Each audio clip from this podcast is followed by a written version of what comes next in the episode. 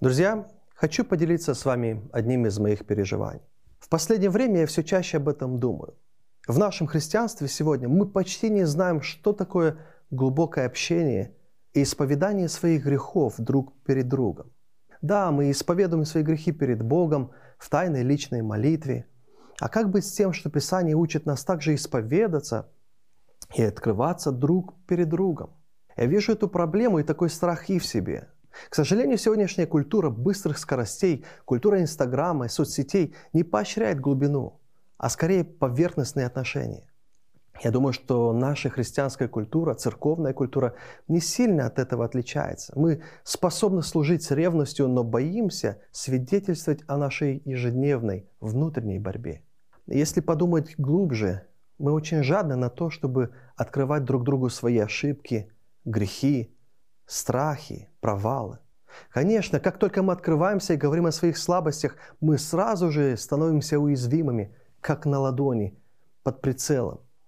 Ведь мы боимся, а что о нас могут подумать или подумать плохо, что нас обесценят или от этого пострадает мнение о нас, или наша видимая самоправедность потерпит крах. И из-за этого и прикрываемся смоковными листьями своих достижений. Если со стороны посмотреть, мы уже создали культуру, где каждый закрыт в своей скорлупе, боясь разоблачений и глубоких честных разговоров. Впоследствии это усугубляет наше положение. Тайные, неисповеданные, терпимые грехи, внутренние провалы, кризисы, с которыми мы сами не справляемся, различные страхи, о которых стыдно говорить, мысли или вопросы, которые боишься задавать другим.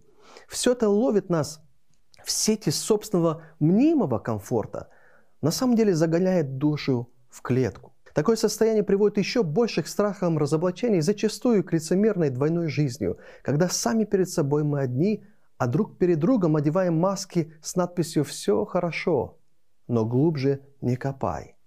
Писание же говорит нам, что нужно учиться и исповедаться друг другу. Для нас с вами это вызов. Но как выйти из такого комфортного, закрытого состояния? Кто может прорвать этот замкнутый круг? Недавно я еще раз прочитывал одну главу из книги «Опасное призвание».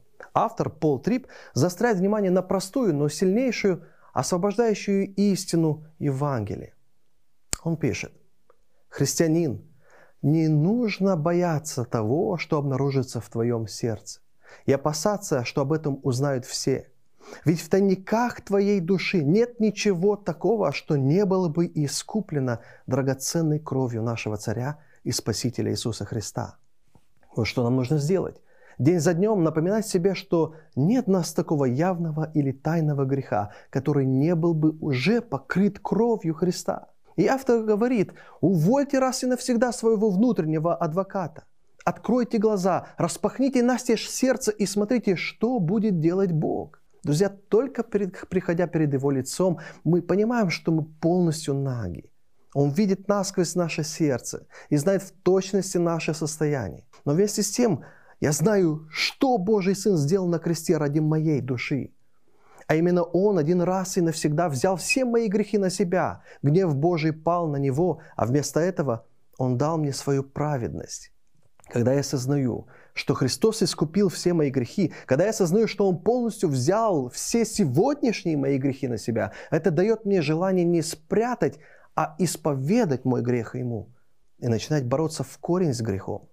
Эта евангельская истина освобождает и также дает смелость искать помощи и совета у моих братьев, уже не боясь того, что люди могут осудить.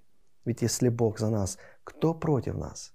Тот, который Сына Своего не пощадил, но предал Его за всех нас, как не, с Ним не дарует нам и всего? Кто будет обвинять избранных Божьих? Бог оправдывает их. Поэтому Библия говорит, да приступаем с дерзновением к престолу благодати, чтобы получить милость и обрести благодать для благовременной помощи. Лишь так, друзья, по-настоящему уходит страх. А что о тебе подумают? Или претензия на утверждение себя, своего авторитета и ложного образа самоправедности. Только так наша душа вновь, по-настоящему, свободно вздыхает Лишь тогда мы обретаем смелость отпускать маски и искренне готовы открываться и друг перед другом. Тогда мы начинаем спокойно друг другу исповедаться, а наши отношения становятся глубокими, настоящими. Представьте себе эту картину, где христианская культура не кормит в нас страх стать уязвимыми, не ограждает доступность и не побуждает нас прятаться за стеной своего служения, а поощряет глубокие, честные разговоры, открытые сердца и смелость исповедания в атмосфере принятия и благодати. Вот так работает сила Евангелия. Христос сперва разрывает мой замкнутый круг, где уже перед Его светом и благодатью мне нечего прятать. И так Он исцеляет мою душу, побуждая меня открыть свое сердце и перед моими братьями. Бог ведь так сделал, чтобы наш рост зависел от помощи друг другу. И это обязательно в контексте глубоких отношений и честных исповеданий. Хотя это у меня не всегда получается. Я этому продолжаю учиться. Это вызов Писания для меня. А примешь этот вызов и ты. thank you